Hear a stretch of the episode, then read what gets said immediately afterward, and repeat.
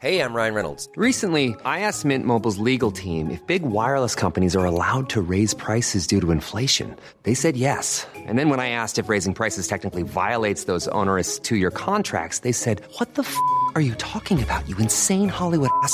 So to recap, we're cutting the price of Mint Unlimited from $30 a month to just $15 a month. Give it a try at mintmobile.com slash switch. $45 upfront for three months plus taxes and fees. Promo rate for new customers for limited time. Unlimited more than 40 gigabytes per month. Slows. Full terms at mintmobile.com.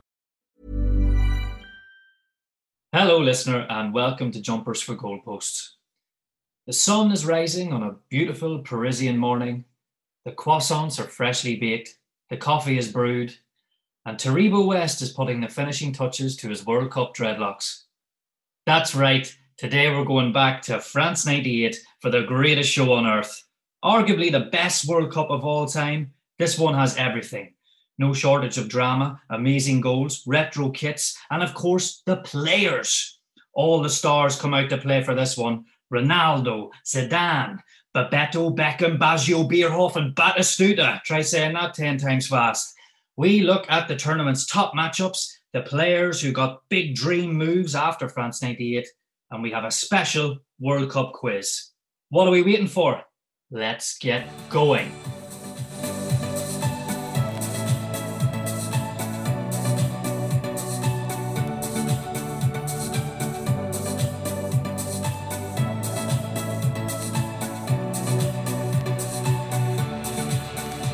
These next two men love football stickers. Yes, they do. They love stickers so much that they like to have their Panini sticker album by their bed when they sleep. Their obsession collecting football stickers has reached new heights recently when Dan was spotted walking down a supermarket aisle, pointing at products, shouting, Got, got, need. They are Daniel McIntyre and Connor Elliott, better known as Dan and Mush the Matchman. Dan, how are we doing? Doing great, Stephen. Thank you very much for that introduction. Are you pumped for for this France '98 review? I've been looking forward to this one. It's the although it's, I remember World Cup '94, '98 is very very fresh in the head. I remember quite a bit of it, so really looking forward to delving in to everything about it. I just want to give a wee look into what life was like in 98 for the recently 11 year old uh, Dan. At the start of the tournament, I think it kicked off on the 10th of June. We were still in school. By the end of the tournament, school was out. The mm-hmm. summer was in full flow. Although when you're in school, I'm guessing your head was already gone by the time the, the tournament had started. What was uh, what was the summer of '98 like for a young Dan? The summer in '88 didn't start off too well. I actually tried to buy a Scotland jersey for the World Cup and it wasn't a my size. And, and the lady in the sports shop convinced me to buy the Holland top, oh. which I did. And from then, that day on, I have uh, adopted the Dutch from since France 98. So uh, it started off with not getting the jersey that I liked, but ended up having a great relationship with the Dutch and was really looking forward to France 98. My two favourite players at the time would have been um, Ronaldo and Dennis Bergkamp, so I was really, really looking forward to seeing them. Mush, were you allowed to stay up for these late games in France, or was it uh, was your dad telling you get up to bed? Oh yes, Percy. Hey, the curfew was uh, extended out even for those games that went to extra time. It was the summer. How, how can how can you say no to a boy just looking to watch the beautiful game? Lovely stuff. So, Mush, I can see you're wearing a fine retro World Cup 98 shirt there. Can you describe what you have got on for our listeners? Yes, Steve, I can. A rich dark navy kit with checkered red and white down the sides, a white collar with a beautiful uh, trim around the side of it, an iconic strip sponsored by Lotto, Davor Suker, and Boksic come to mind. The side that wore this, they destroyed Romania, demolished the Germans in it, and they finished third at this World Cup. It is Croatia away. Oh, is this an eBay find, Mush, or is this one you've had uh, in your collection for a long time? This is an eBay find, Steve. This was a haggling with a man from the Czech Republic. He wanted a Poborski top in exchange for it. I conned him off and I got this top instead. Fine piece of haggling going on there. Superb stuff. Dan, as normal, you've got some sort of retro jersey on. Um, you might have two on there. Can't see it. Looks a bit baggy. What have you got on for us today? Oh, Stephen, uh, very difficult to choose a kit from France 98. Absolutely wonderful kits. But today I went for a bright yellow kit with black and green colours with a reggae influence. With a lovely black collar, big and beautiful, that you could wear up on a cold day when it got past 8 pm and you were still playing football. It is a little bit of taste of the Caribbean. It is the Jamaica home kit for the World Cup 98. And I've chosen this kit today because in 1998, I did not even realize Jamaica had a football team. I only thought they had a bobsleigh team. so I've went for the Jamaica kit.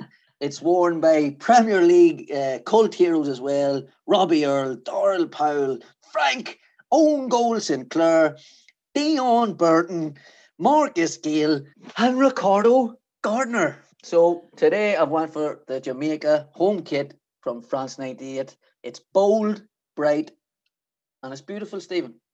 It's a lovely strip worn by that great bunch of championship players who managed to play at the World Cup. Dan, it's such a nice strip. Would you consider getting it in long sleeve? Stephen, I would never consider getting a jersey in long sleeve. I've only ever owned one long sleeve jersey, and to this day, I regret that decision. okay, great stuff. So, before we delve deep into the tournament, it would be rude not to talk about the teams that probably should have been there, had decent enough qualifying campaigns, may have got to the playoffs, but eventually just came up short or in some cases absolutely blew it. Dan, you took a look at the teams that probably should have been in France. Who have we got? Yes, thank you, Stephen. Uh, yes, quite a few upsets on the road to France. Uh, some teams possibly unlucky, some possibly complacent. Just a touch on Africa, Asia, and Oceania. No real surprises from Africa with Nigeria, Tunisia, South Africa, Cameroon, Morocco, Saudi Arabia, Japan all qualifying, along with Iran, who luckily defeated Terry Venables' Gadaimite, Australia, on away goals on aggregate in a 3 3 draw over two legs. Mexico and USA would be joined by the surprise package, Jamaica. Mush, a very big surprise here. El Tel actually managing Australia, never mind what actually happened after. Did El Tel just watch a few episodes of Neighbours, see Carl Kennedy and Susan and think, I fancy a bit of that? Or do you think he was offered a lucrative deal to go down under? I think a bit of both, Steve. I think he loved watching um, Australian soaps. He also loved the coin, but the main reason he went there was he loved kangaroos, and he actually purchased one and called it Big Carlton Palmer. Ooh, a fine name for a kangaroo. And that is actually true. Uh, in South America, uh, there was no real upsets in the South America qualification. Brazil automatically qualified back then as holders. The most unlucky team was Norberto Solano's Peru, who missed out on goal difference uh, to a Chile team led by Zamorano and Salas. And it would be the goals from those two players that really decided that goal difference. Zamorano being the top goal scorer in the South American qualifying overall with 12 goals. And behind him, in second place was Salas on 11 goals. Closest to them was Colombia's Faustino Asprilla on seven goals. Argentina topped uh, South America overall, uh, winning the table quite comfortably, but they had a, a, an array of stars to call up call upon. Mush, uh, obviously you're a huge fan of Nobby Nuts, Nobby Solano, um, a player you followed very closely. Were you gutted to find out that he wouldn't be making his way to France? I was, Steve.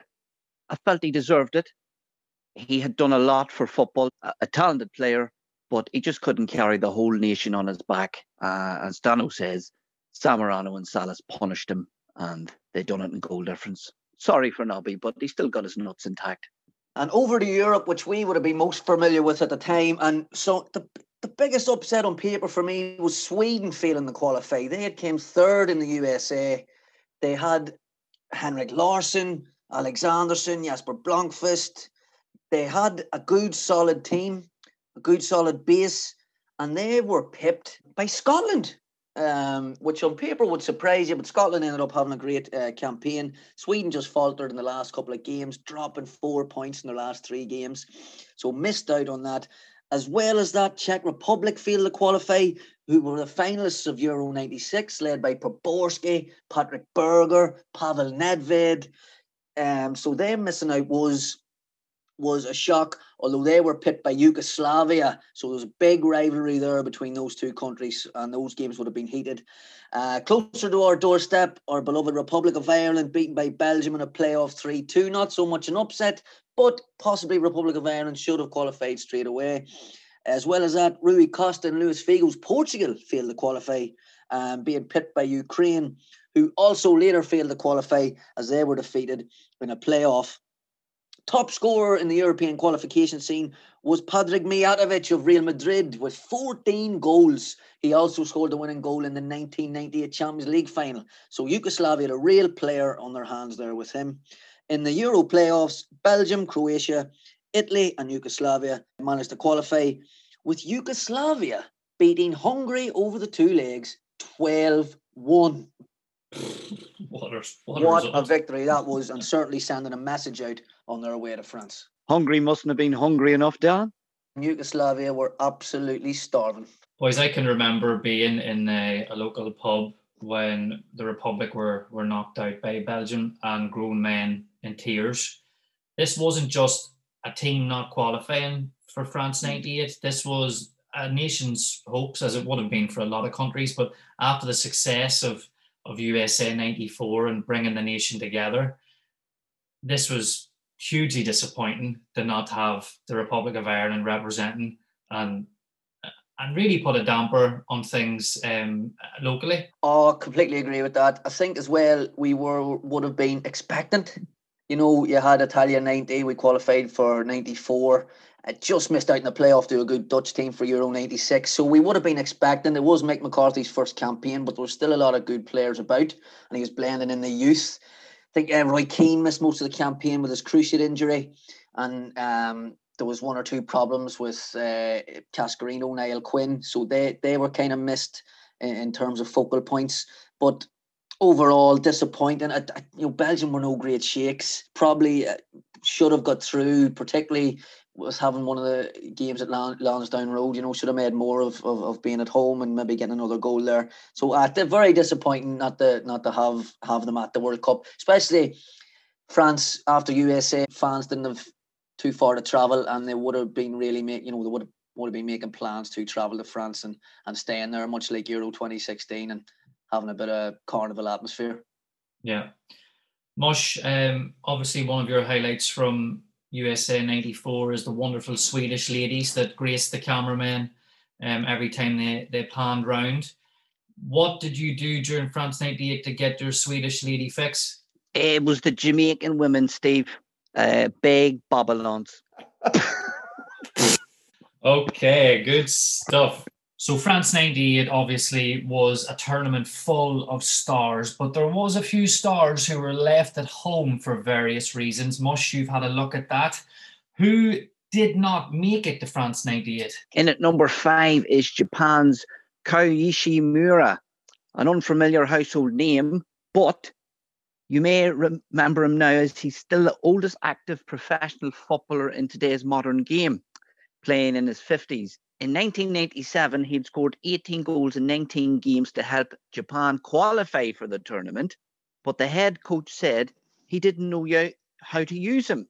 That is shocking management. I, I can't believe a manager, an international manager, cannot make space for a man who scored 18 goals in qualifying for him.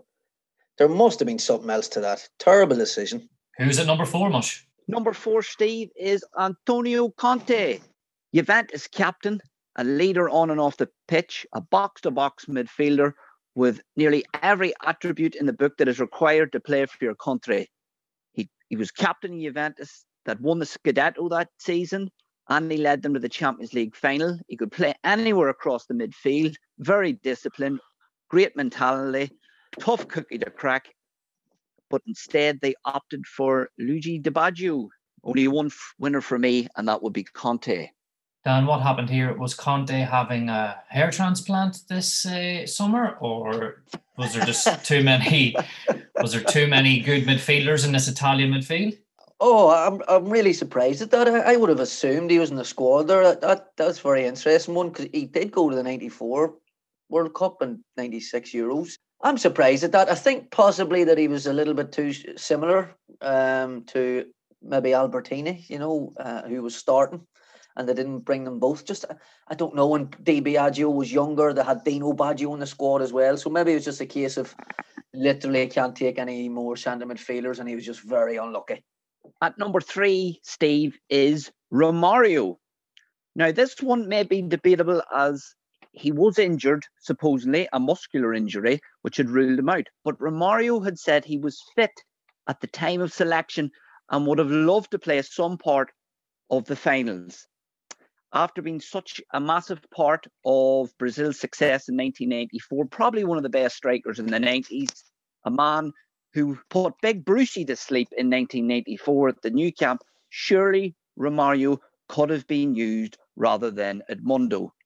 This will lead on to later on conspiracy theories. Oh, I look forward to listening to those. I've actually seen the Romario video on YouTube. I don't know if you've seen it, but it's when he actually gets injured and they hold a press conference and he actually breaks down in tears, like floods of tears. So a bit hard to then believe that he's declared himself fit. I think so. He would have been desperate to play because he was still he was still unbelievable. He was still a world class striker, a great finisher. Him and Ronaldo had a brilliant relationship. I don't think Ronaldo quite had the same relationship with uh, Bebeto or Edmundo, to be honest. Um, so uh, Romario was a, a loss to that Brazil squad, and I personally would have took a punt on him if it's a- you know you have a twenty three man squad. You've always room for a gamble. hmm And could you gamble on Romario being fit for say the quarterfinals onwards? I'd have, I'd have took him. I would have took him, but you know they didn't. So um, very sad for him. Mush, would you have taken him or are you still a Bebeto Edmundo backup man? No, I, I would back Dano there. I would have brought him, even if he was only 30% fit. I would have took him. He definitely could have come off the bench and done something. At number two, Steve, is Paul Gascoigne.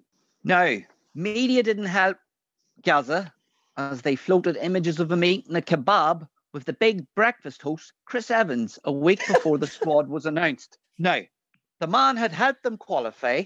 He was a hero in nearly every English fan's eyes. Euro 96, that goal against the Scots.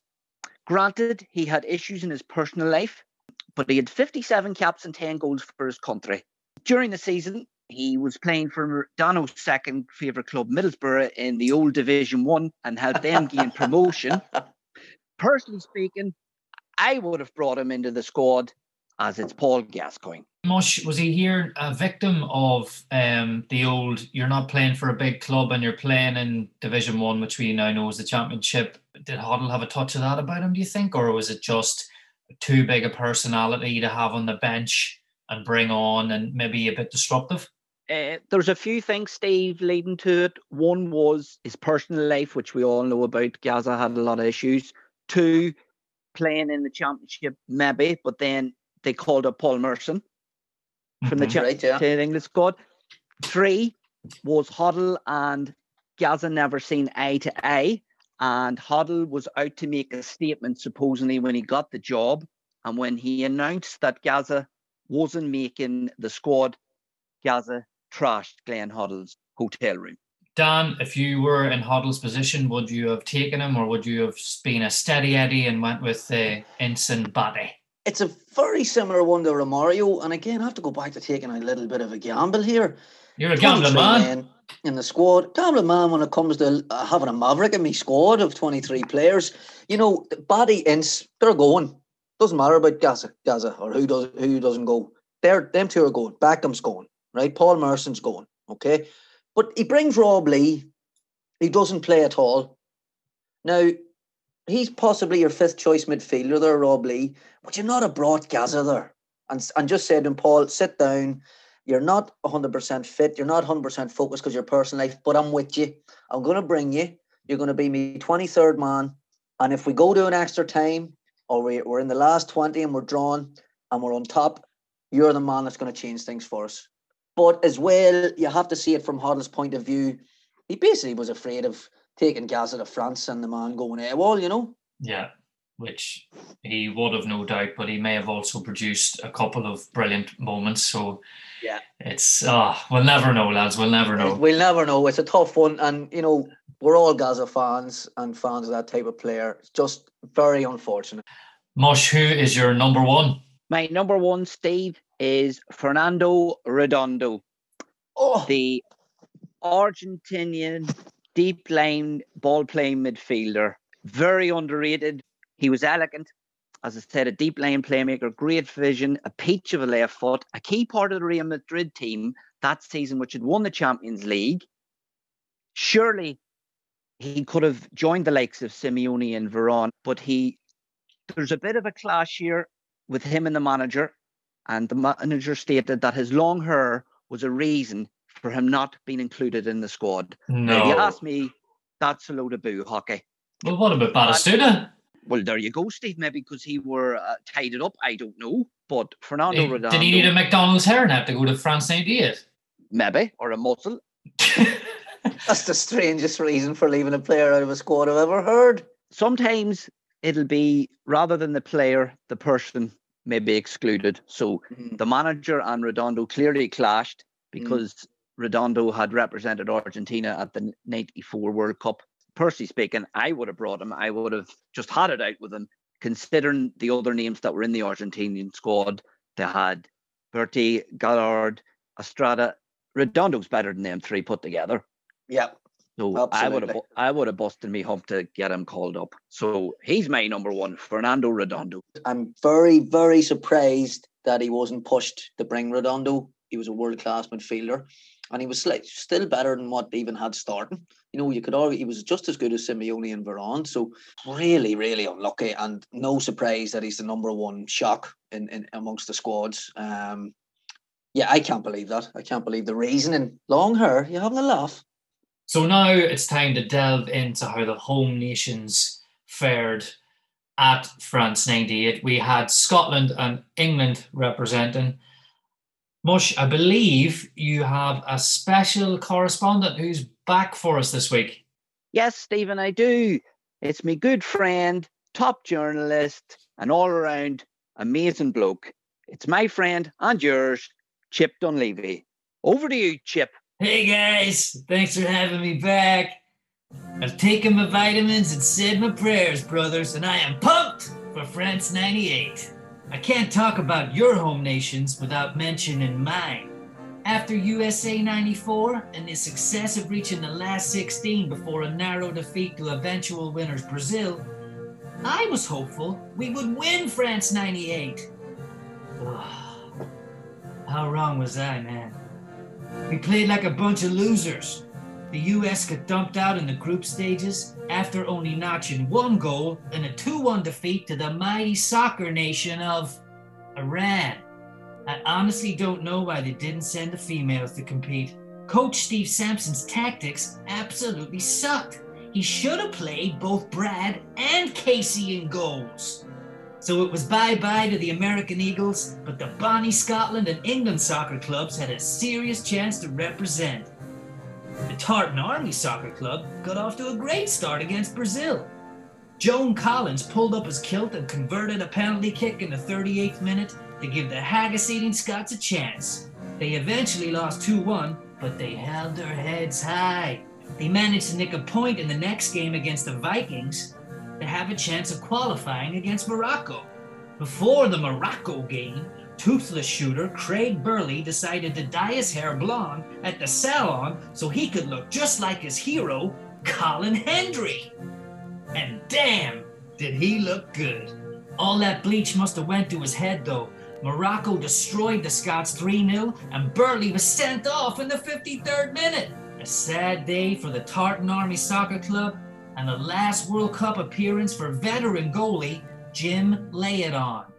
He was 54 years old. Now it's over to the England Soccer Club, who were the last remaining hope. Hopes were high going into this one, as the Four Lions managed to win Le Tournois the year previous. They got off to a great start against Tunisia, a 2 0 win, picking up two points with goals from Scholes and on field captain Alan Shearer. They sucked in their next matchup, going down 2 1 to Transylvania, leaving it all to do on matchup 3 against the crime syndicate Colombia. Two first quarter goals from sick bag Darren Anderton and an amazing field goal from Golden Balls himself, it's Beckham, meant England reached the playoffs. Now, Their playoff match against Argentina started well. Kindergartner Michael Owen tortured in an aging defense and scored one of the goals of the decade. It would all go pear shaped soon after, though, when Golden Balls flicked his foot at Diego Simon, like you would flick a booger at a friend, and got a straight red flag. England down to 10. They fought on bravely, but came up short on penalty kicks. Reliable franchise player David Bateye missed and sent soccer home. Just like the four Lions fans wanted. 10 brave Lions, one dumbass golden ball. I'm only joking, David. I love you, man. And your wife. I have all her music. I'm Chip Dunleavy. It's back to you in the studio, Simon. Mush, where did you meet Chip again? Yes, Daniel. I met Chip in my local video rental shop when both our hands fought for the last copy of Plain Strains on Automobiles. Let's just say I got the last copy, but he got a friend. Brilliant. What a story. It's great to have him on board.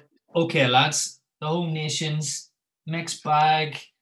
Great start by Scotland. They, they nearly did beat Brazil, Dan. They nearly did beat Brazil. Uh, Brazil were a wee bit off on the day, sort of opening game rust. And at the time of John Collins' equaliser from the spot, they're actually they're well on top. And they had a good spell in the second half as well. Kevin Gallagher, he, he was getting a bit of joy against the Brazilian back four. Aldair wasn't quite uh, the man he was at centre half. But in you know classic Scotland fashion, to score an own goal and lose the game, like it's, it's, it's just So know, unlucky. you just look back at the, the history of Scotland at major tournaments, and they do so well when they do qualify, and they just have no luck. Really, really no luck at all. Or the other side of it is going down 3 0 to Morocco after giving themselves a fighting chance um, in their second game, drawing one all with a very good Norway team. Um, they had an opportunity against Morocco and they absolutely choked on the night, you know, thumped, thumped really. And um, as Chip says, uh, Jim Leighton, uh, a couple of howlers and just a really poor performance and went out kind of flat, flat fashion. Mush, were you a follower of Scotland during this World Cup? Did you did you want to see them well, or were you laughing, laughing from your grave? No, no, Steve. I remember this was the first game of the tournament, and I was cheering the Scots on. Um, I knew they probably weren't going to get anything off the Brazilians, but they had some big characters. Uh, John Collins, Colin Hendry, and co. At the time, Scottish football was um, really well. With Celtic and Rangers They had just to attract, especially Rangers, had attracted a lot of good players to come. So I was cheering the Scots on. Good Hey. stuff. Um, do, do you think, uh, speaking of missing players, uh, Scotland famously, Ally McCoist was left at home. Do you think that was a bad decision? Did they miss that sort of target man up front? Yes, Steve. I think they did personally miss Ally McCoist. I know he might have been aging at the time, but he still is a goal scorer. Craig Brown openly admitted after the tournament that it was the wrong decision to not include him in the squad. Whether or not he would have made a difference, I don't know, but still, I would have brought Big McCoist. As you never know, he could have bagged something from the bench, even. Again, Dan, you hit, the nail in the head. It was a hard luck story for Scotland, but obviously great to see them qualifying for a tournament um, in Yeah. the, the upcoming summer. So good luck to the Scots. Moving on to England, the three Lions, not four, Chip. Uh, they had a realistic opportunity going into the World Cup after faring pretty well in Euro 96. They're still talking about that. Mush, were you getting carried away? uh, like much of the England fans, and and thinking that England could go deep into the tournament, potentially even win it. I thought they could have went deep in the tournament, Steve, but they never impressed in the group stage, and the the same old outcome with them. They just bottled it. I think it went wrong when they played Paul Scholes out on the wing, which didn't help. And again, if they would have brought Gaza, could have changed the game. A wee touch of hard luck here as well for England. Dan um, Sol Campbell had a goal disallowed, which was a perfectly good goal. Uh, and they fought very well to hang on against a very, very good Argentina team, even with 10 men. Yeah. I'm going to ask you that age old question. If Beckham doesn't get sent off, are we looking at a completely different game? Without a doubt, I thought Beckham was running the game. He, he forced his way back into Glenn Hoddle's starting lineup and was playing alongside um, Ince in midfield. And it was a Hoddle, he was a good England manager. He's brave 3 4 1 2 or 3 5 2, whatever way you want to call it, you know, freeing up his best players. And, you know, I think the squad was strong. There's a lot of winners in that squad. I thought they were better in Argentina on the night. Absolutely robbed with the Sol Campbell goal. However, I don't know if they would have went much further than that. Um, they would have faced Holland in the quarterfinals, Brazil in the semis, and possibly then France in the final. So I don't think they would have won the tournament, but I think on the night overall they were better than Argentina. The ten men after Beckham was sent off did really, really well to to change the system a little bit. He, the um, Hoddle swapped Shearer and Owen in 10, 15 minute spells where one of them would go to the right wing and one of them would go up front just to, to keep his best players on and sort of reshape the team. Um, unlucky on the night, but you know, once it goes the penalties, you just don't fancy them.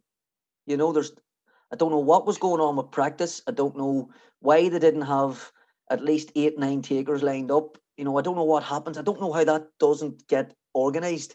So but I think Michael Owen famously said that they didn't practice penalties, Yeah, and, and that he he actually asked Alan Shearer where he should put it, which you know obviously obviously Michael Owen is a, is a young a young striker at this stage, but Mm. quite worrying when you're asking somebody else where I should put a penalty. very worrying. And Paul Merson has a similar story in his autobiography. He talks about how nervous he was going up to hit, hit his penalty. Now, you would be naturally nervous, but you have to create some sort of environment where you know, you know, we might get a penalty shootout here in the knockout phase. Let's have at least nine takers so that we are, no matter who's on the pitch, we are covered. And well, you know, when Glenn Hoddle's having to go around and asking boys if they fancy it, Yeah, Paul Ince and Batty, who probably didn't really fancy it, but just they didn't want to brave. say no. Yeah, didn't want to say Yeah. no. Uh, and ultimately, they're, they're the two players that missed for them. Was Merson uh, nervous or was he hanging from the night before and a bit shaky? Did he? he, he, he Uh, let's let's face it. He didn't. Re- he didn't think he'd be on the pitch at that stage. no, I don't think he thought he would have been on the pitch. Uh, but uh, aye, maybe a bit of both. Who knows? God knows what them boys got up to over there. Oh, good stuff. We will be back with a massive quarter final between Holland Argentina. But first, here is a lovely little goal from Reggae Boy and Wimbledon Crazy Gang member Robbie Earle. Jamaica. They've got the ball here on the left hand side. That's a red stripe of a cross. Robbie Earle with a powering and a goal! It's 1 1. Big Robbie Earle has equalised for Jamaica. The Reggae Boys have set off a festival of love in the crowd. They now have a goal at a World Cup to go with the bobsleigh team. All thanks to Robbie Earle, who is now dancing with the Jamaican team in front of the crowd. Upstairs for thinking, downstairs for dancing. Thank you, Jamaica. So now we're going to delve a little bit deeper into one of the games of the tournament. Uh, and Dan's second team sometimes is first dependent on what mood he's in. It's Holland versus Argentina. A brilliant quarter final, Dan. What went down here? Ah, brilliant game. Uh, two teams, two all-star lineups. Uh, first and foremost, um, two two very attacking sides as well. I uh, just want to touch on the lineups here. Uh, well, the game was played uh, on Independence Day, 1998, uh, in Marseille. 55,000 fans in attendance. Both teams playing a 4-4-2. Argentina with Marcus Roa in goal, Sensini, Ayala, Chamot, Almeida at the back midfield of Ortega Veron, Javier Zanetti, Diego Simeone, and a front two of Claudio Lopez and Gabriel Batigol Batistuta. What a team. The Dutch 4-4-2 as well, although God knows what system they were playing at certain times during the games. Van der Sar in goals. Uh, Reiziger, Stam, Frank de Boer, Arthur Numan at the back.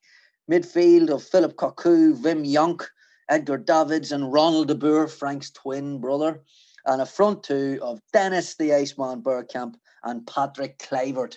Uh, absolutely brilliant game. Kicked off Two very early goals. Uh, Patrick Kluivert gave the Dutch the lead after 12 minutes. A great move. Ronald de Boer, um, uh, Santi, and a couple of the Argentina midfielders playing a lovely ball in the Bergkamp. And just as the ball's beating Bergkamp, he readjusts his body and puts a little header in the path of Kluivert, who finishes clinically past Roa to put the Dutch 1 0 up. You'd be thinking here from then on the Dutch are going to push on. Argentina are knackered from the battle they had with England. But no, Argentina say, not today. Eh, we're still fighting for this World Cup.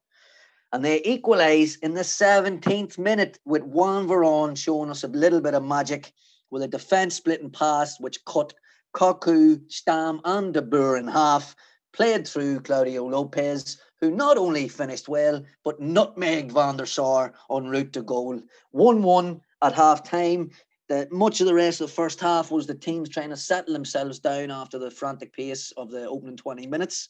All right, so 1 1 at the break.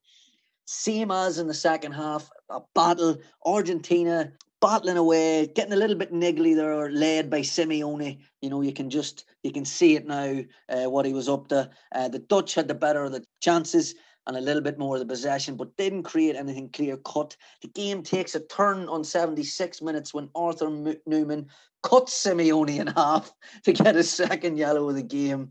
Uh, nobody complained.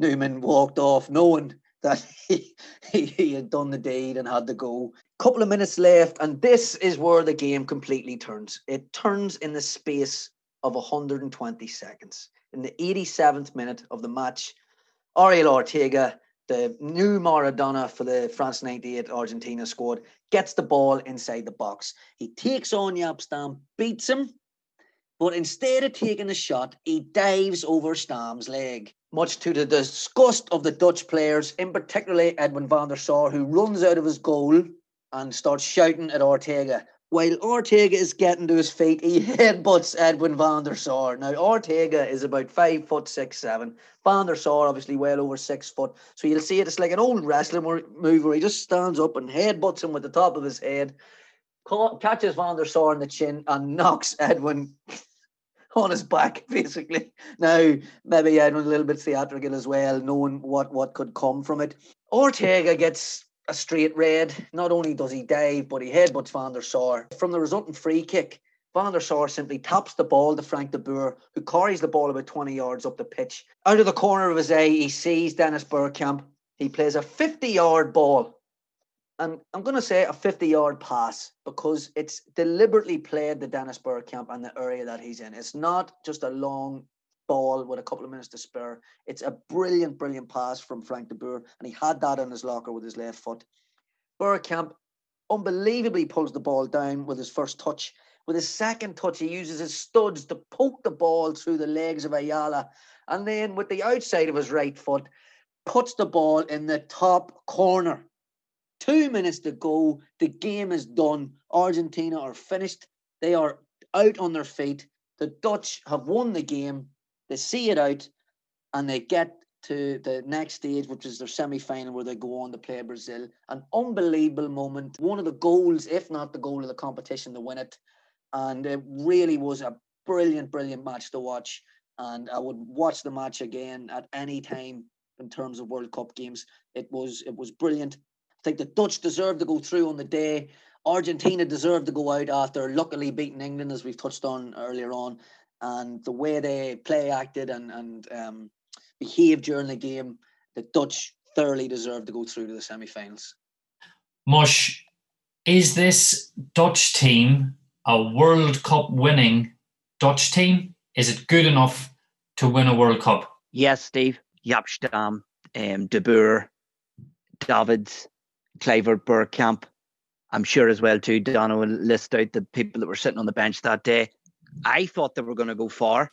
Obviously, they bumped into Brazil, but the Dutch teams from about 90, 97, 98 onwards to about 2006, they were always in the mix. They just some tournaments they always flattered to deceive. So I don't know if that was a wee bit of a mentality thing, a bit like England as well. But certainly this Dutch team, I thought they had definitely were within a shout of winning it. So as Dan mentioned in his little coverage there, Mush, um, the Argies were dead on their feet, particularly uh, after the, the hard game that they had against England.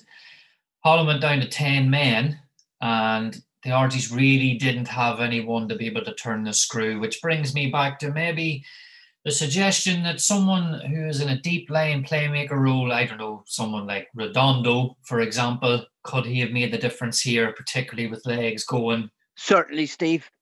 When you have an extra man on the pitch, you either use it up front or use it in midfield because your opponent's they're a man late, so you're not going to bring on another defender. To think that he wasn't there because he had long hair is preposterous. I have no sympathy for Argentina, but I do for Redondo. Dan, you have mentioned to me many times about how Holland should have won this World Cup. You're a very better man. Um, I can still see it in your eyes after the, the semi final defeat to Brazil when really, I do think Holland were the better team. I'll give you that. Is this the best Holland team that's ever graced a World Cup? I know there's been previous Holland sides that have got to the final, but really they should have got the job done here. I think they should have got the job done. I think they should have won it. Um, Thierry Henry has went on record and saying that they were actually relieved when Brazil won the semi final. The French squad they didn't want to play Holland in the final. They feared them more. Um, I think squad wise as well. Uh, you know, I just named the 11 earlier on in the Argentina team. We talk about Redondo maybe possibly coming on for Argentina, but the Dutch, from an attacking standpoint, had Van Bronckhorst on the bench, uh, Seedorf, Marc Overmars, Zenden, Jimmy Floyd Hasselbaink, and Pierre Van Hooijdonk to call upon. To I think that the strongest squad. I think Hiddink struggled to get the balance right in midfield. Uh, they could have done with a natural winger. They used Cocu quite a bit on the left wing in, in the tournament, um, rather than Overmars or Zenden. And Seedorf was battling it out with Davids, whereas I probably would have played the two of them rather than Wim Jonk. So there was ways in which I think they could have made the team even better than Hiddink's strongest eleven. In regards to the semi-final, it goes to penalties. The Dutch at that point uh, didn't have a great record of penalties. Taffarel saves two, one from Cocu and one from um, Ronald de Boer, and they're out. They play a third place playoff then against Croatia, and by then they, they, they checked out, and, and Croatia beat them 2 1. A real missed opportunity for the Dutch, considering the squad that they had and the individual players that they had on the bench as well to come on and make a difference. Maybe the balance just wasn't quite what it should have been. They checked out and went on holiday just before their third place playoff against Croatia. And luckily, Edgar Davids finally got to put those sunglasses to good use.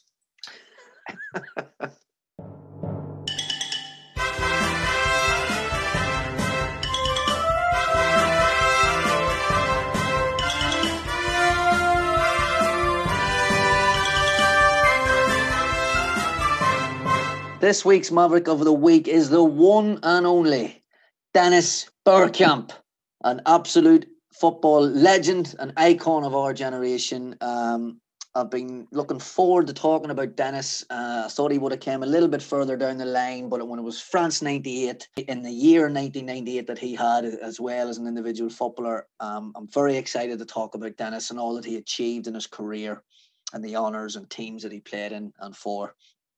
Um, started his career at Ajax, was part of, the, of a famous Ajax academy setup, was one of their products. Um, broke in the team in 1986 as a young man and stayed there until 1993. Um, and did really, really well with Ajax, uh, scoring a bag full of goals. And of course, Ajax being the, the club that they are, they will ultimately um, sell their star players in order to just not so much survive, but keep the club sustainable and they really pump the, the money then back into the youth and trying to buy players from say South America or, or, or Africa and, and, and again seek the profits of those players. He made a big, big move in the summer of 93, moving to Inter Milan. Uh, Dennis was one of the best players in the world at this point, even early on in his career. Um, didn't quite work out for him in Italy. Playing for an Inter Milan team with a completely different style of play um, to what he was used to at Ajax. Um, last time as well, the defenses um, in Italy were were very mean back then, very physical. Um, you know, anytime a player like Bergkamp will get the ball, he's going to be kicked off the park or doubled or tripled up on, you know, denying him space. Some people say he flopped in Italy. I would disagree with that. He did score goals, really playing well for them in the UEFA Cup, um, winning it with um, Inter Milan in, in 1994. And I actually remember Bergkamp um, as early as then. Inter Milan played Norwich City over two legs, and the games were on BBC One. And I remember him scoring against Norwich and, and playing against Norwich and, and really thinking he was a re- very, very good player even, even then. In the summer of 95, he pushes for a move out of Inter and he surprisingly goes to Arsenal, um, who hadn't had a great uh, 94 95 season. Arsenal, they were at the, at the stage of rebuilding. Um, and uh, Glenn, uh, sorry, George Graham had moved on and, and, and whatnot. And Glenn Helder, a friend of of Dennis Bergkamp from the Dutch national team, had spoke to Dennis and recommended coming to North London. And there's a great story that Ian Wright tells about him rocking up to a petrol station in North London and seeing Dennis Bergkamp and just, you know, going clean mad and go, Are you signing for us, Dennis? And Dennis just smiling at him, going, Yes, I'm signing for you, Ian. That's an unbelievable random story. Like, and he signs for Arsenal, and in terms of Arsenal, the rest is history. Um, I talk about the year 1998 that he had. He was the player of the season in the Premier League. Arsenal won the double. He was a standout player, probably across Europe as well, along with Ronaldo and Zidane. Um, think back to '98, that hat trick at Filbert Street. Uh, it's it's uh, firm in my memory. It's shown so much. He really turned that Arsenal team into a classy team. You know, complemented Ian Wright, complemented Petit and Vieira, and he was the link between the midfield and attack, and someone that Arsene Wenger trusted uh, to lead the team. And he had a fantastic season, scoring 22 goals um, in all competitions and leading Arsenal, uh, uh, as again, as I said, to, to double winning glory. Made the World Cup All Star team in 98 as well, partnering Ronaldo up front bringing the Dutch to the semi final. We've touched on that magnificent goal that he scored against Argentina as well. Wasn't on the pitch when the semi final went to penalties. Would he have taken one? Would he have scored one? We'll never know. Honours overall in his career. He was a Dutch Player of the Year in 92 and 93. Four league titles across Ajax and Arsenal, domestic cups, six across Ajax and Arsenal, two UEFA Cups, one with Ajax in 92, one with Inter in 94, a Ballon d'Or runner up in 1992, third place in 1993, and he was placed in the English Football Hall of Fame in 2007. Retired in 2006 sadly, in a bit of a sad way, sitting on the bench in the Parc de France in the Champions League final. I would have so loved for him to come on in that game uh, and change the game much that uh, in the way that Henrik Larsson did for Barcelona. But circumstances went against him with Arsenal going down to 10 men and he wasn't able to get on the pitch. And that was Dennis's dream, that, uh, as well as Arsene Wenger's, to win the Champions League with Arsenal. In terms of his national career, uh, 79 caps for Holland, 37 goals played in Euro 92, World Cup 94, Euro 96, World Cup 98, retired after Euro 2000. Again, just missing out on glory, um, losing on penalties in a semi final against Italy. And once again, he wasn't on the pitch for the penalty shootout. Would he have scored who knows? I think he would have moved on then, moved back to Ajax, uh, an assistant manager role, head coach role. He was part of the board with Edwin van der Sar, the De Boer brothers, and Marc Overmars, really helping stabilise Ajax again and bring through players like Blind, Daley Blind, and many others. Awarded uh, the ultimate honour for any any club legend when he was given the honour of having a statue of himself placed outside the Emirates Stadium and having a testimonial at the Emirates Stadium in 2007. Fans, players still talk about Dennis to this day. He's a player they've never truly, truly replaced. Um, when you think of the likes of of Ozil, Wilshere, Fabregas, Ramsey, have all tried that playmaker role. They've never ever replaced Dennis Bergkamp because there can only be one one or two of this this type of legendary footballer in that role, and Dennis was one of them in the 90s in the Premier League along with Cantona and Zola. I love Dennis Bergkamp. I love talking about him. I love watching his goals, watching his play. He was a playmaker, a creator of goals, a cool customer. Was always sharp in his performance on and off the pitch, sharp in training. Um, had a great sense of humour as well. If you listen to his former teammates talk about him, um, his nickname was the Iceman, and it will continue to be I hold him in very, very high regard. He was one of the legends of this competition as well. An honour to talk about him and a magnificent opportunity for people and our listeners to look back and after this podcast, just YouTube Dennis Bergkamp and, and watch what you can about him. He was a fantastic footballer who achieved a lot in his career, um, left nothing on the pitch, and deserved everything that he achieved. He is my Maverick of the week. Thank you for that fascinating biography there, Dan, of Dennis Bergkamp, Dan's Maverick of the week. And it's great to see now that Dan has made love to Janino and Dennis Bergkamp on the pod. Okay, coming up next, it is our special World Cup 98 quiz in balls against the wall. Those against the walls. This week's Balls Against the Wall quiz is sponsored by the ball that Tom Boyd put in his own net in the opening game of France 98 between Scotland and Brazil, leading to Scotland getting beat 2 1. If you want to see this ball, it is sitting on top of Ally McCoist's microwave, and he regularly sends pictures of it to former Scotland manager Craig Brown. Oh, what a ball! Yes, welcome to the special edition, the FIFA World Cup 98 Balls Against the Wall quiz. The quiz where I pit Dan against Mush to who has the best football knowledge. Before we get started, we will have to have those player buzzers, and this week they are the 98 kit sponsors for the World Cup countries. Dan, what have you went with this week? Kappa! Mush, what have you went with? Lotto. Lotto. Well, let's hope you're lucky tonight. Dan, you are 2 0 up in the series, so Mush, you really need to get one back here. The prize this week is the number two single in the charts. Oh. That was the start of the tournament. I'm not sure either of you want this, but you're getting it anyway. It's Vindaloo by Fat Les was at number two. Oh, I want that tune. I want that tune. Three Lions was at number one. Spicy Um, curry. So that will be wording its way to you. You do not get a Vindaloo with it. It is just the CD single, Dan. I have to inform you. Get a slice of naan? I can sort a bit of Peshwari out for you. Thank you. Okay, good stuff. As ever, lads, you are against the clock and you will know when the quiz is over when you hear this noise. Absolute load of nonsense. Absolute load of nonsense. We have been very fortunate to get our good friend Ua Cantona back to do the scores. He wasn't doing anything else anyway. He wasn't at France 98. Eric, how you doing? What did you get up to at the weekend? I am Cantona. Okay, great stuff, Eric. So Eric's taking the scores for us. Are we ready? Yeah. Ready. Question one What bird was the official mascot for France 98? Kappa. Lotto. Yes, Dan. Pigeon. No, incorrect. Mush.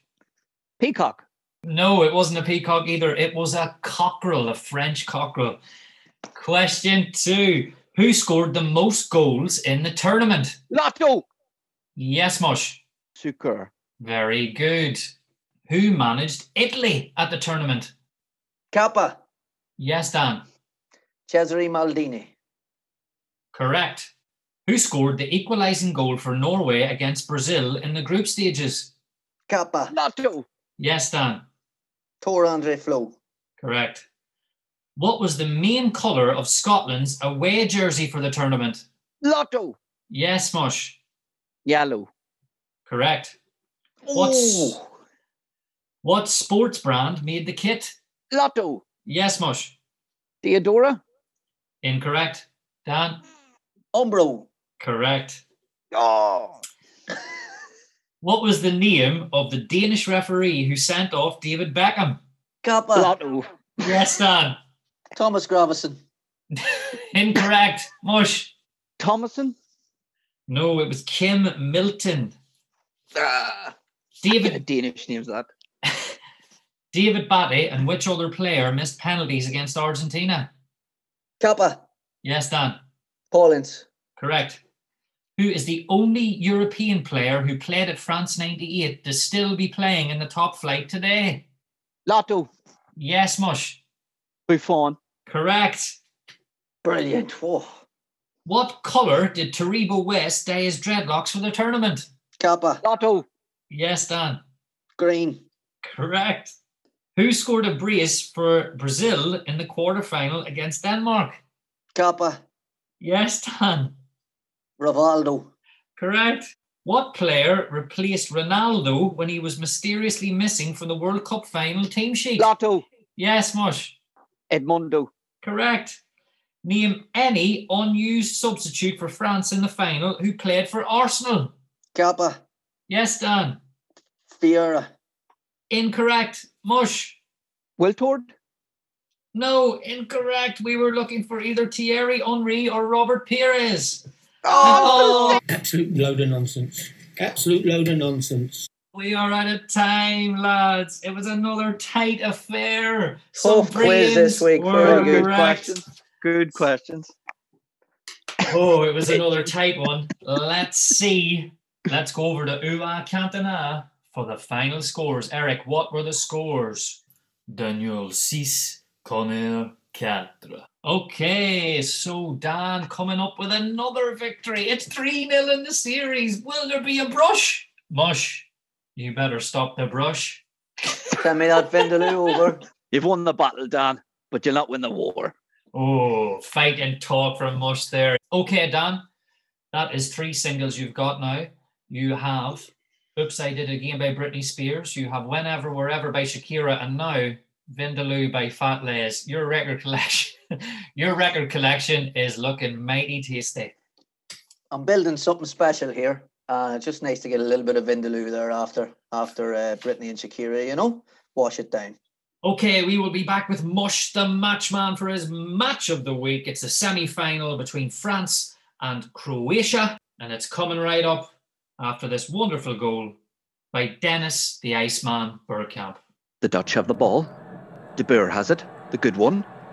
With a oh, he's launched a pinpoint pass from inside his own half. It's floated into the Argentinian box. It's being pulled out of the sky by Bergkamp. Goal! Oh my word! The Iceman has won it with a strike to sink the Argies. Oh my God! We'll be watching this goal for years to come. Dennis Bergkamp, he's laying in the sun, basking in front of the Dutch army, which looks like the inside of a Jaffa cake factory. What a goal from Dennis Bergkamp! Holland have done it! It's match of the week. Bloody hell! Yes, welcome to Match of the Week. It's all over at the Stade de France in the big semi final between France and Croatia. But don't worry, we've got Mush the Matchman standing by to tell us what exactly went down. Mush, what happened? Yes, Stephen. La Blues have reached the final of the World Cup in their own backyard, thanks to a brace from Lilian Thuram. They will be partying in Paris, bouncing in Bordeaux, madness in Montpellier, a sea of blue delight in the Stade de France, while the light has dwindled down on the fairy tale that is Croatia. But not to worry, they'll be back. A pity first half. Zidane looked the most threatening with an effort straight at Ladic after a lovely backheel pass from that maverick, Djorkaeff. A hard fought encounter, Bilic bustling, Desailly destroying. No surprise that this KG semi was nil nil at half time. What the first half lacked, the second half certainly made up for it. As the game started like a bat out of hell, and it was only one minute old when the France high line was exposed, as Thuram must not have read the memo as he played golden boy Suker onside. As the old saying goes, he was miles onside ref. A controlled clip pass, one touch, bang past Thuram from Suker, 1 0 to the Croats. Was the upset on? As some bookmakers had labelled Croatia at 7 to 1. So Eastwoods told me. Replays had showed that Blanc was furious as Lilian Thuram played him onside. He was a sponsored walk away from the high line, which led up to the goal, so all blame was on Lilian's head. But just as the game restarted, Lilian went on a gallop to redeem himself.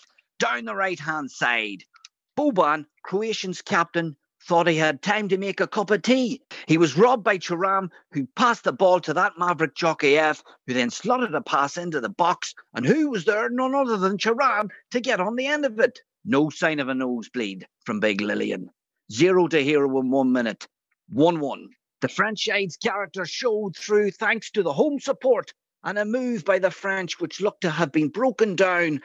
But Thierry Henry managed to find Thuram outside the box, who connected with a lovely crisp left foot. 2 1 to the Le Blues. Blanc was shown a red card laid on for a tackle on Bilic. The final whistle was met with home delight. Platini smiling in the crowd, if there ever was a corrupt smile. France through to the dream final to meet Brazil.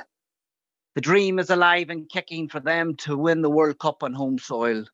Croatia heartbroken, but my God, they have filled me and many's a millions at home with hope. They have done themselves proud. It's finished here, Steve. France 2, Croatia 1. Great stuff, Mush the matchman. So Le Blues making it through to the final. And the big underdogs, Croatia, really making a good go of it here in the semi final, Dan. We'll wait for Mush to come back to the studio so he can give us his little lowdown on Croatia. But while we are here, what did you make of this semi final? I thought it was a very good game. It's the type of game where, as a neutral, you want Croatia to take the lead, um, see what France are all about. Just as it looked like they were going to hang on, for all the talent and goal scoring threat France have on the pitch, it's Lilian Thuram who pops up with a brace um, after being at fault for the Croatia opener.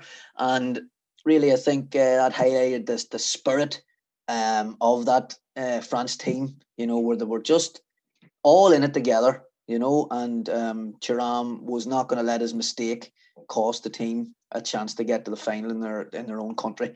And um, two great goals from Thuram as well. Lovely finishes.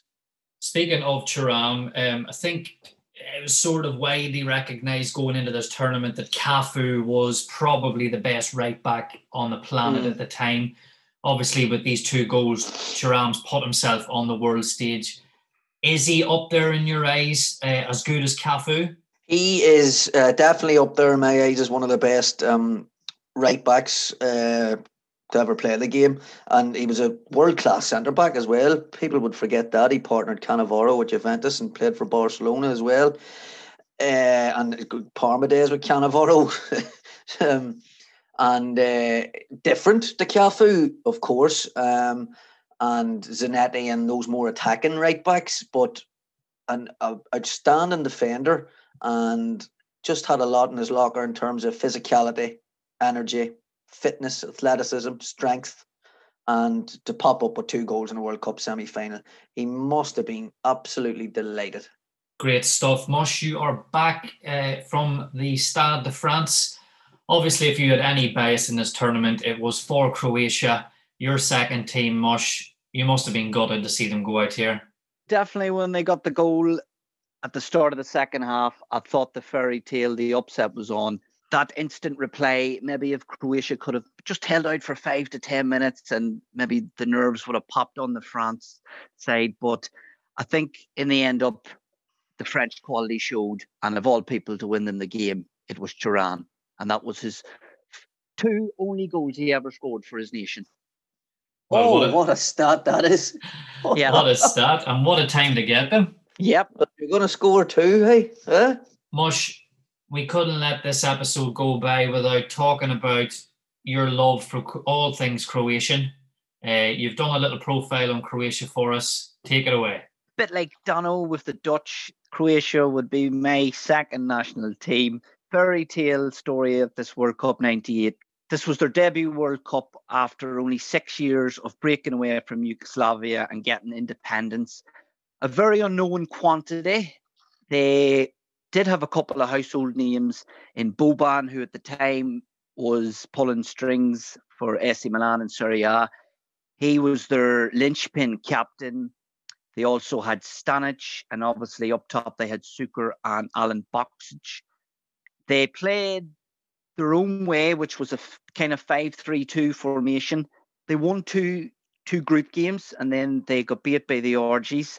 The last 16, they beat Romania. I don't know what was coming over them, but Romania had won their group and had a yellow kit, and they all decided to dye their hair yellow. So they looked like a big set of ice lollies on the pitch. That didn't put the Croats off. They put them to the sword. I think the game that stands out for me is the quarter-final clash against the Germans.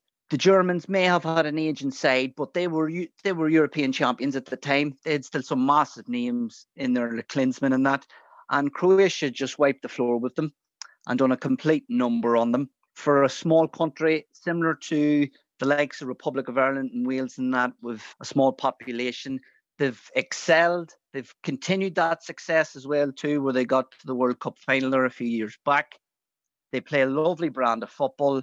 They've created some beautiful players, and for that reason, they are my second adopted nation. They captured my my mind and my heart, and that's why I've got a soft touch for Croatia in my heart. So that's why they're my second team, Steve. And just like Dan has made love to Janino and to Bergkamp on the pod, Mosh has now made love to the entire Croatian squad. Coming up, we will discuss the Ronaldo incident for the final. He was on the team sheet, he was off the team sheet. Edmundo was raging. And we discussed the excellent French winning team coming up after this. Big Brucey's bedtime bath, nice and warm, full of suds, a scented candle, a rubber duck. In the bath, Brucey don't give up dreams of passes to be. Dreams of passes to be. Okay, Dan, I've got the story ready. Can you just check that Brucey's all ready? Brucey, get into that bath. I've been spent the last half an hour running it for you, for God's sake. You're running about there with a towel on. Get in there. The Radox is ready. Your ducky's ready. The sponge is there. And I even got you a back scrubber this week. Now make sure and get nice and clean because tomorrow you have an early flight to Switzerland where you're meeting Sepp Blatter. Don't forget your wallet, Brucey. Okay, Brucey, this week's story is a World Cup inspired story from your friend Paul Gascoigne's book, Gazza My Story. 28 players were taken out to La Manga, from which Hoddle would need to select his final squad of 22 for the World Cup. I was pleased, naturally, but not surprised, to be told I was on my way to Spain. Given my form for England, everyone expected me to be picked. It was all light-hearted at first, a bit of training, a bit of fun. We had karaoke one evening, and I got drunk, but so did several others. Dave Seaman took me to my room and tucked me in while the others carried on drinking. At least eight of them were still up at four in the morning. The next day, we were left to play golf, swim, or just hang around the pool. It was then that I heard that Hoddle was calling in every player one by one at a set time to tell them who would be in the final 22. This is stupid, I thought. He's treating us like school kids. The idea of keeping us all sitting around doing nothing for several hours, waiting for an appointment, was petty. The more I thought about it, the more I thought, I'm not having this. I don't do waiting. I wasn't drunk, not at all. I might have had a couple of beers earlier that morning on the golf course, but I certainly wasn't drunk. Perhaps a bit hungover from the night before, but that was all. I was just so annoyed and irritated. I barged into a room where Ray Clemence, Glenn Roeder, and John Gorman, the England coaches, were sitting. I glared at all of them, daring them to tell me whether I was in, to give me some sort of clue. I could see in Glenn Roeder's eyes what Hoddle had decided. There might even have been a tear there. It was clear to me that they all knew the score. I couldn't control myself any longer. I burst straight into Hoddle's room, where he was talking to Phil Neville, and I went ballistic. What the hell are you doing? You know what this means to me. Let me explain, Hoddle began.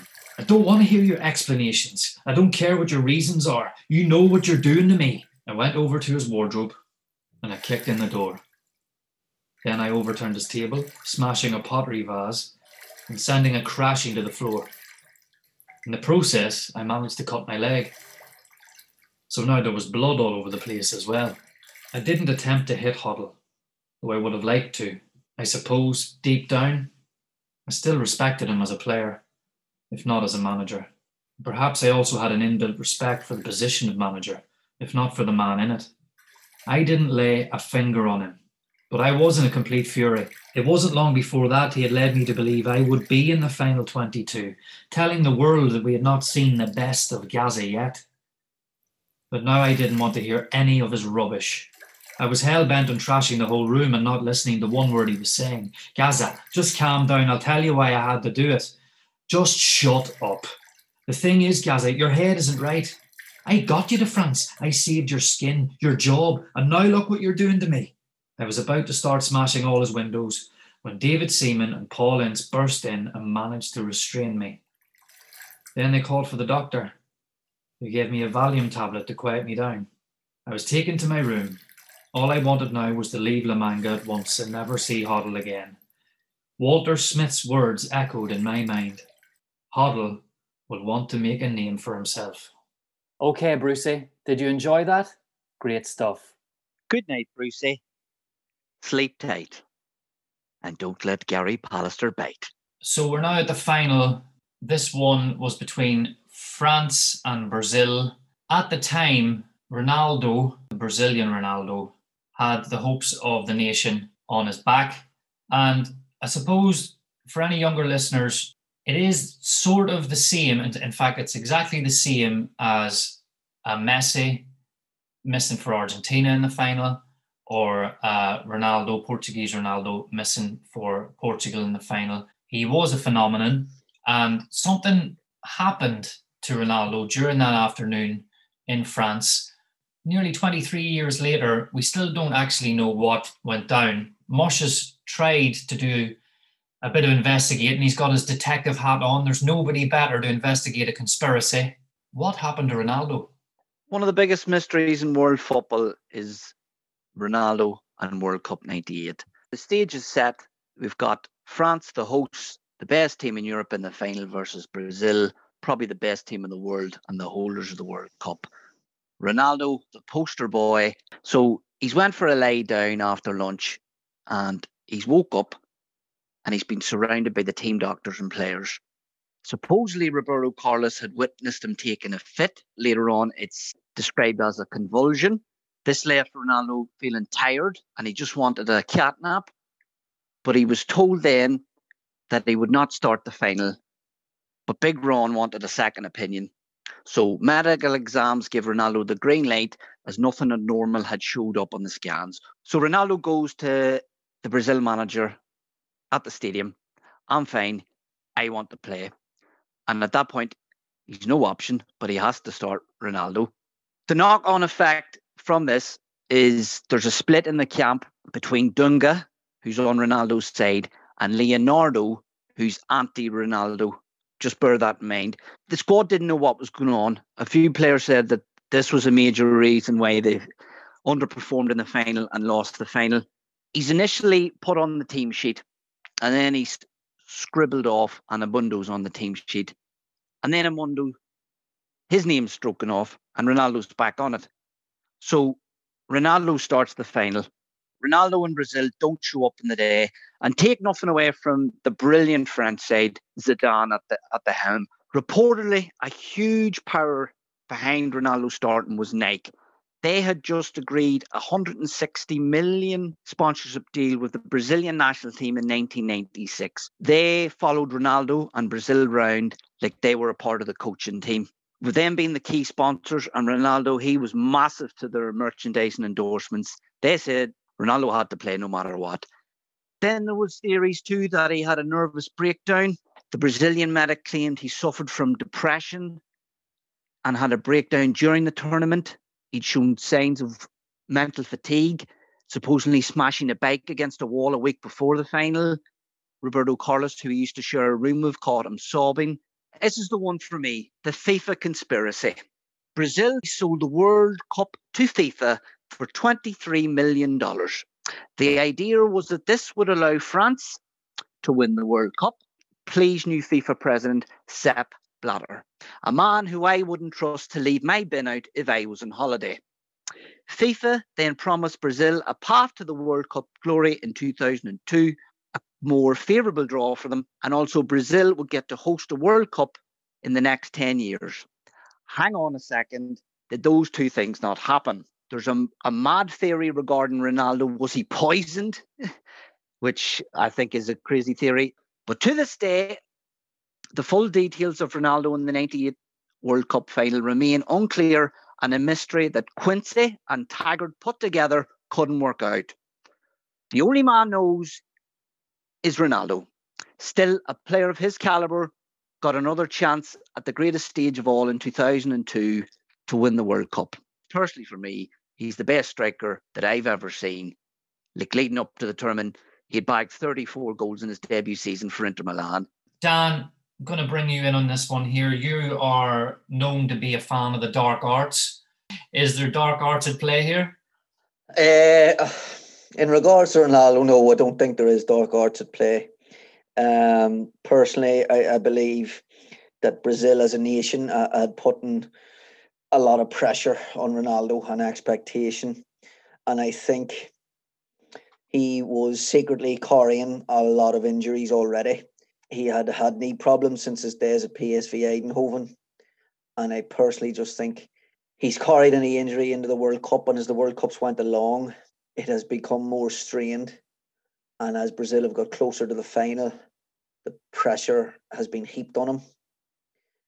I believe there's something with Nike, and he had to play. I also believe that he really wanted to play, and I also believe he wasn't fit to play in the final. I believe he may have suffered some sort of breakdown mentally and emotionally as well due to those pressures, as his very good friend Roberto Carlos has touched on. So uh, that is my thoughts on it. I thought he's such a young man at the time as well, still. Yeah. And you know he, he's running about on one leg, and he's the best player in the world. Like you know, unbelievable footballer. And that is my thoughts on it. Obviously, years later, it would come out about Platini and, and that. But I, I can't take anything away from both groups of players because I don't think the Brazil or France players would have known anything about what was going on behind the scenes. Those 46 players across the two squads, to my mind, are just trying to win a World Cup. There is an alternative theory here, lads. I know that the Brazil squad, a few of the members have said because Ronaldo wasn't fit to play, that that is the reason that they lost that final. There is an alternative theory that this Brazil team just wasn't good enough to beat France. Um, they're an aging team. They've had to bring Dunga basically out of retirement to have some sort of defensive shape and unit. They've been very, very lucky at stages in the tournament. You know, Norway beat them in the group stages. They struggled against European opposition, even with Scotland. Does it really matter if Ronaldo's 100% fit or not here? I don't think they would have beat France. No, I don't think they would have beat that France team. No, no, no way. Everything you've said there, Stephen, about their defensive and bringing Dunga of retirement. He played in China at the time, you know.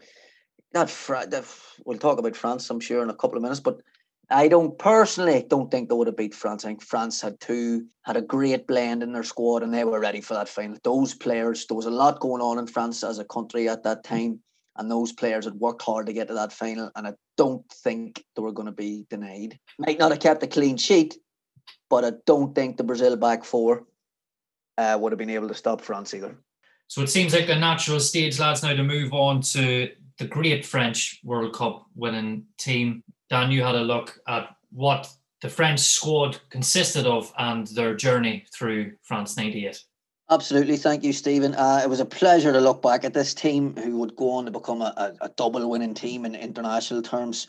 Um, and they just had a beautiful blend of youth and experience in the squad. They made a decision after failing to qualify for USA 94 that they're going to have to change things up and go for youth and completely change the squad around. Uh, Euro 96, they didn't bring Cantona or Ginola back in Djorkaeff and Zidane as their main men.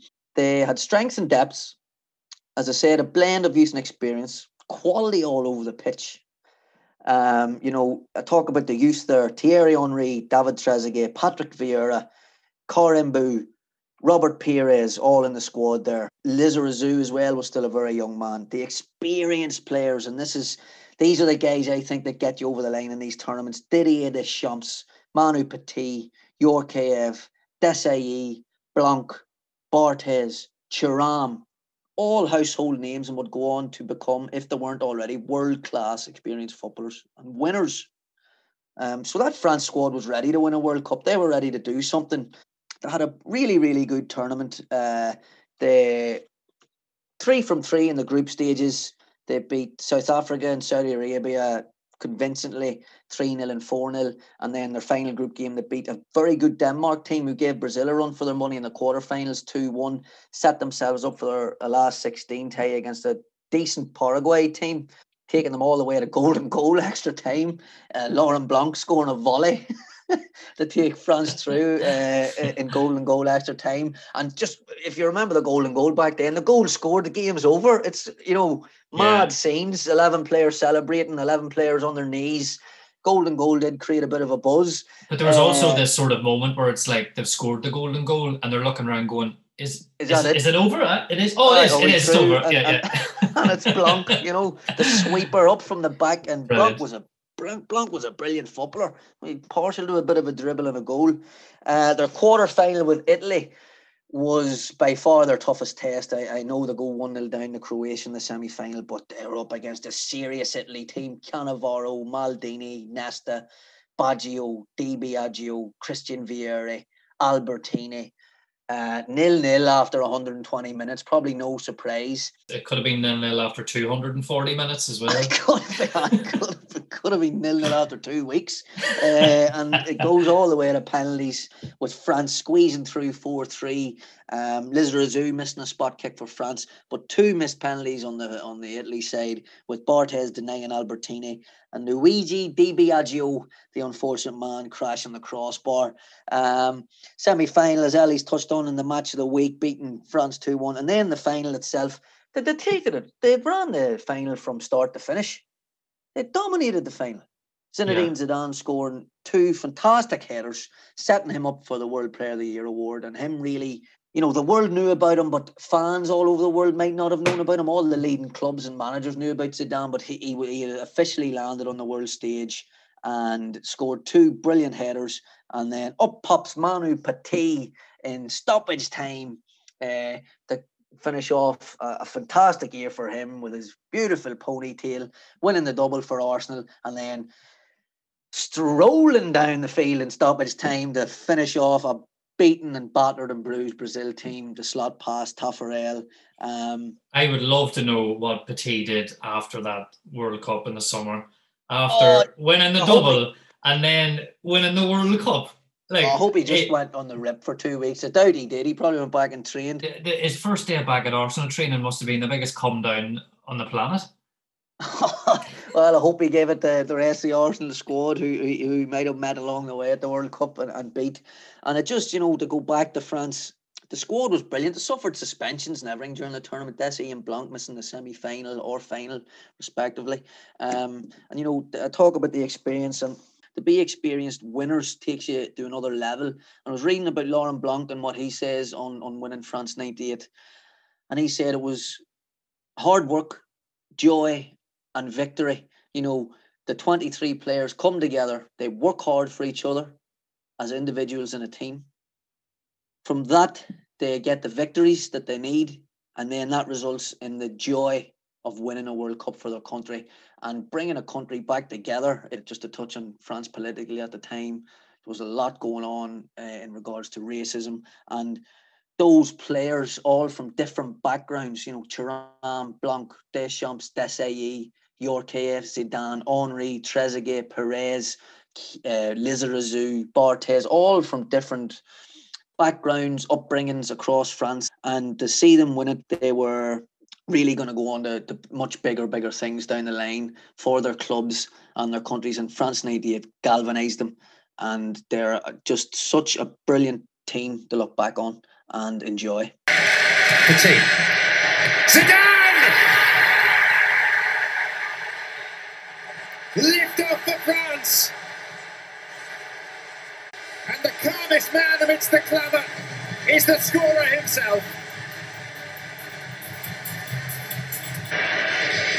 Djorkaeff. Zidane! Lightning has struck twice. Two corners, two Zidane headers. Double trouble for Brazil. So, as the summer came to a close, France 98 was over, but it was just the start for some players. Some careers took off afterwards after one good game, and some people deserved a move, others probably didn't. We'll take a look back now at the top transfers after World Cup 98.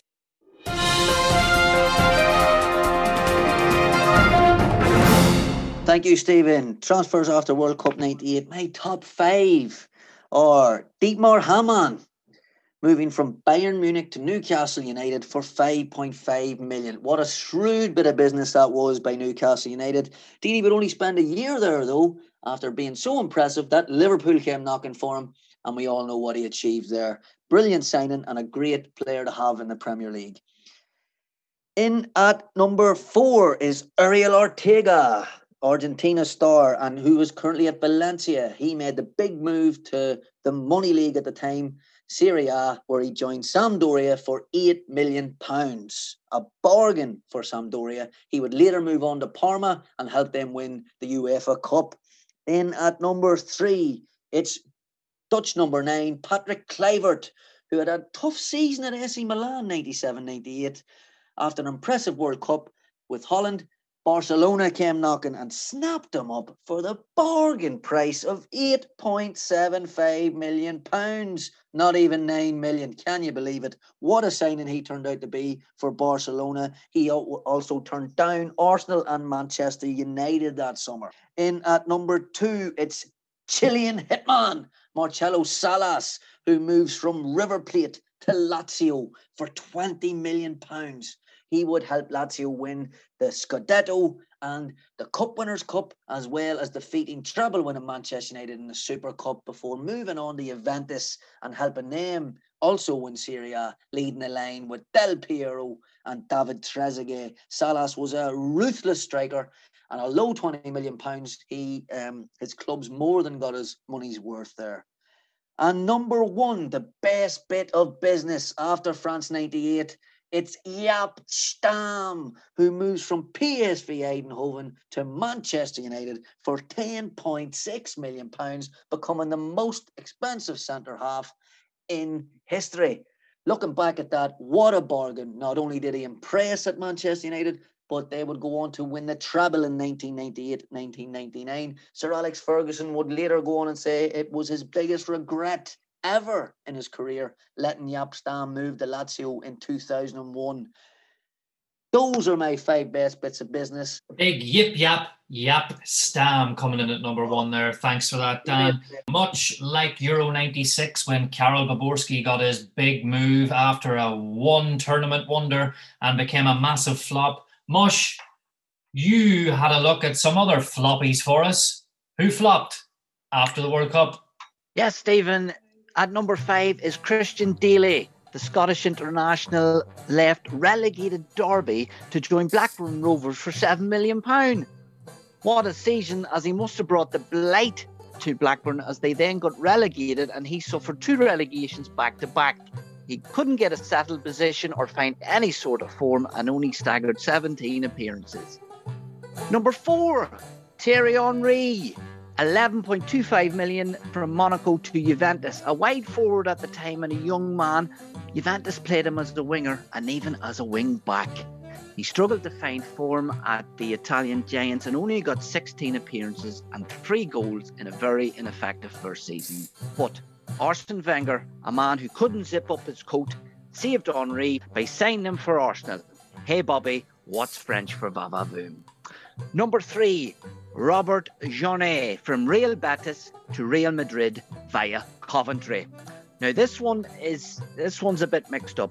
Jarni was the fullback for the 32-year Croatia side. A few teams were sniffing around, but none other than Coventry manager Wee Gordon Strachan purchased him for 2.6 million.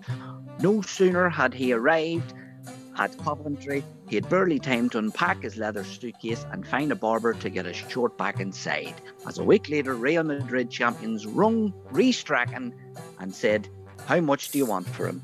And they accepted a £3.4 million deal. Strachan was laughing as he dodged a bullet and made a profit on a player who ended up flopping at Madrid. Number two, Stefan Gourron from Auxerre to Newcastle. World Cup winner the pointless answer in a quiz if you were to name players in the France winning World Cup squad.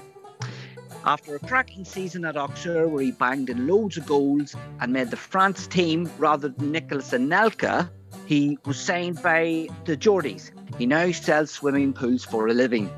And number one, Denilson to Real Betis from Sao Paulo for 21 million pounds.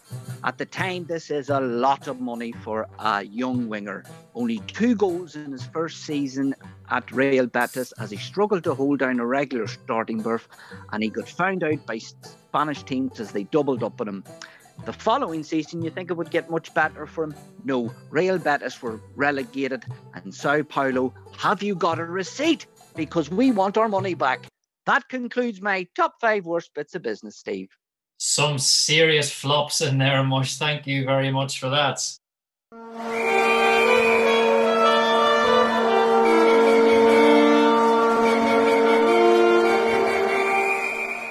So now it's time to pick our next player in our Simpsons look-alike 11. Already we have a very nice little midfield of Gilles Grimandi and David Silva, otherwise known as Jacques the Bubbler, and Dr. Nick Riviera. This week, it's Simpsons fan Mush the Matchman to have his pick. Mush, who have you got for us, and where are they slotting into this 11?